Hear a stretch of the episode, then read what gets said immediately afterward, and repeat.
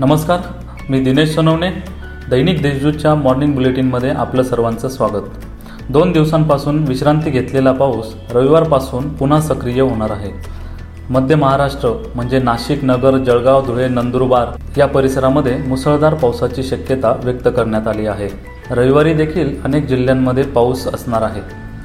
नंदुरबार धुळे जळगाव नाशिक अशा चारही जिल्ह्यांमध्ये मुसळधार पावसाची शक्यता आहे. तसेच सोमवारी आणि मंगळवारी काही ठराविक ठिकाणी पावसाचा जोर वाढण्याची शक्यता आहे.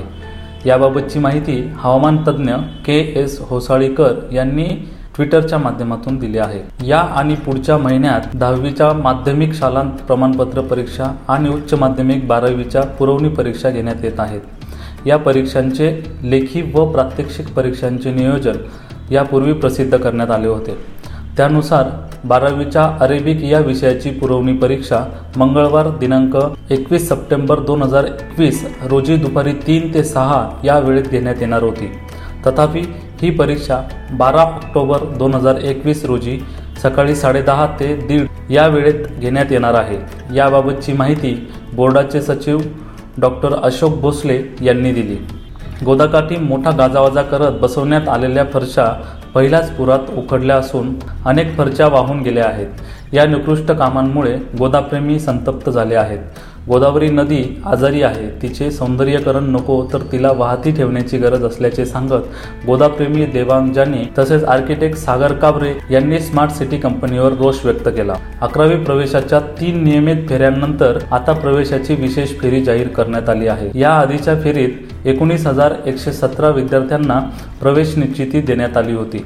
त्यापैकी बारा हजार चारशे अठ्ठ्याहत्तर जागांवर विद्यार्थ्यांनी प्रवेश निश्चित केले आहेत यामध्ये कोटा अंतर्गत प्रवेश निश्चित केलेल्या एक हजार दोनशे चौदा विद्यार्थ्यांचा समावेश आहे. तेरा विद्यार्थ्यांचे प्रवेश नाकारण्यात आले आहे. नाशिक सहकारी साखर कारखाना सुरू करण्यासाठी भाडेतत्वावर देणाऱ्या निविदांची मुदत नऊ सप्टेंबरला संपल्याने आलेल्या निविदातून जास्तीत जास्त रक्कम देणाऱ्या निविदाधारकांच्या निर्णयासाठी तेवीस सप्टेंबर रोजी सहकार व पणन मंत्री बाळासाहेब पाटील यांच्या दालनात सकाळी अकरा वाजता बैठक आयोजित केली आहे. हृदयाची झडप प्रत्यारोपित झालेल्या सदतीस वर्षीय महिलेच्या गर्भाशयातून सुमारे साडेतीन किलोची ट्यूमर गाठ काढून जीवनदान देण्यात पायोनियर हॉस्पिटलमधील डॉक्टरांना यश आले. अत्यल्प हिमोग्लोबिन प्रत्यारोपित केलेली झडप आणि अत्यंत हालाकीची आर्थिक परिस्थिती या आव्हानांवर मात करून महिलेला जीवनदान देण्यात आले आहे. महाराष्ट्र राज्य खादी व ग्रामोद्योग मंडळामार्फत मध केंद्र योजना संपूर्ण राज्यात राबविण्यात येत आहे. या योजनेच्या प्रभावी अंमलबजावणीसाठी जिल्हाधिकारी यांच्या अध्यक्षतेखाली मध केंद्र योजनेअंतर्गत जिल्हास्तरीय समिती स्थापन करण्यात आली आहे. आता पाहूयात करोना अपडेट्स आज दिवसभरात करोनावर चौसष्ट रुग्णांनी मात केली. तर नव्या चौऱ्याण्णव रुग्णांची भर देखील पडली आहे. नाशिक मनपा क्षेत्रात सत्तावीस रुग्ण वाढले असून नाशिक ग्रामीणमध्ये त्रेसष्ट मालेगाव मनपा क्षेत्रात दोन तर जिल्हाबाह्य दोन रुग्णांचा समावेश आहे. तर एक नाशिक ग्रामीणमधील रुग्ण कोरोना संसर्गामुळे दगावला आहे. या होत्या आजच्या ठळक बातम्या. आणखीही ताज्या घडामोडींसाठी दैनिक देशदूतच्या देशदूत डॉट कॉम या वेबसाईटला भेट द्या. धन्यवाद.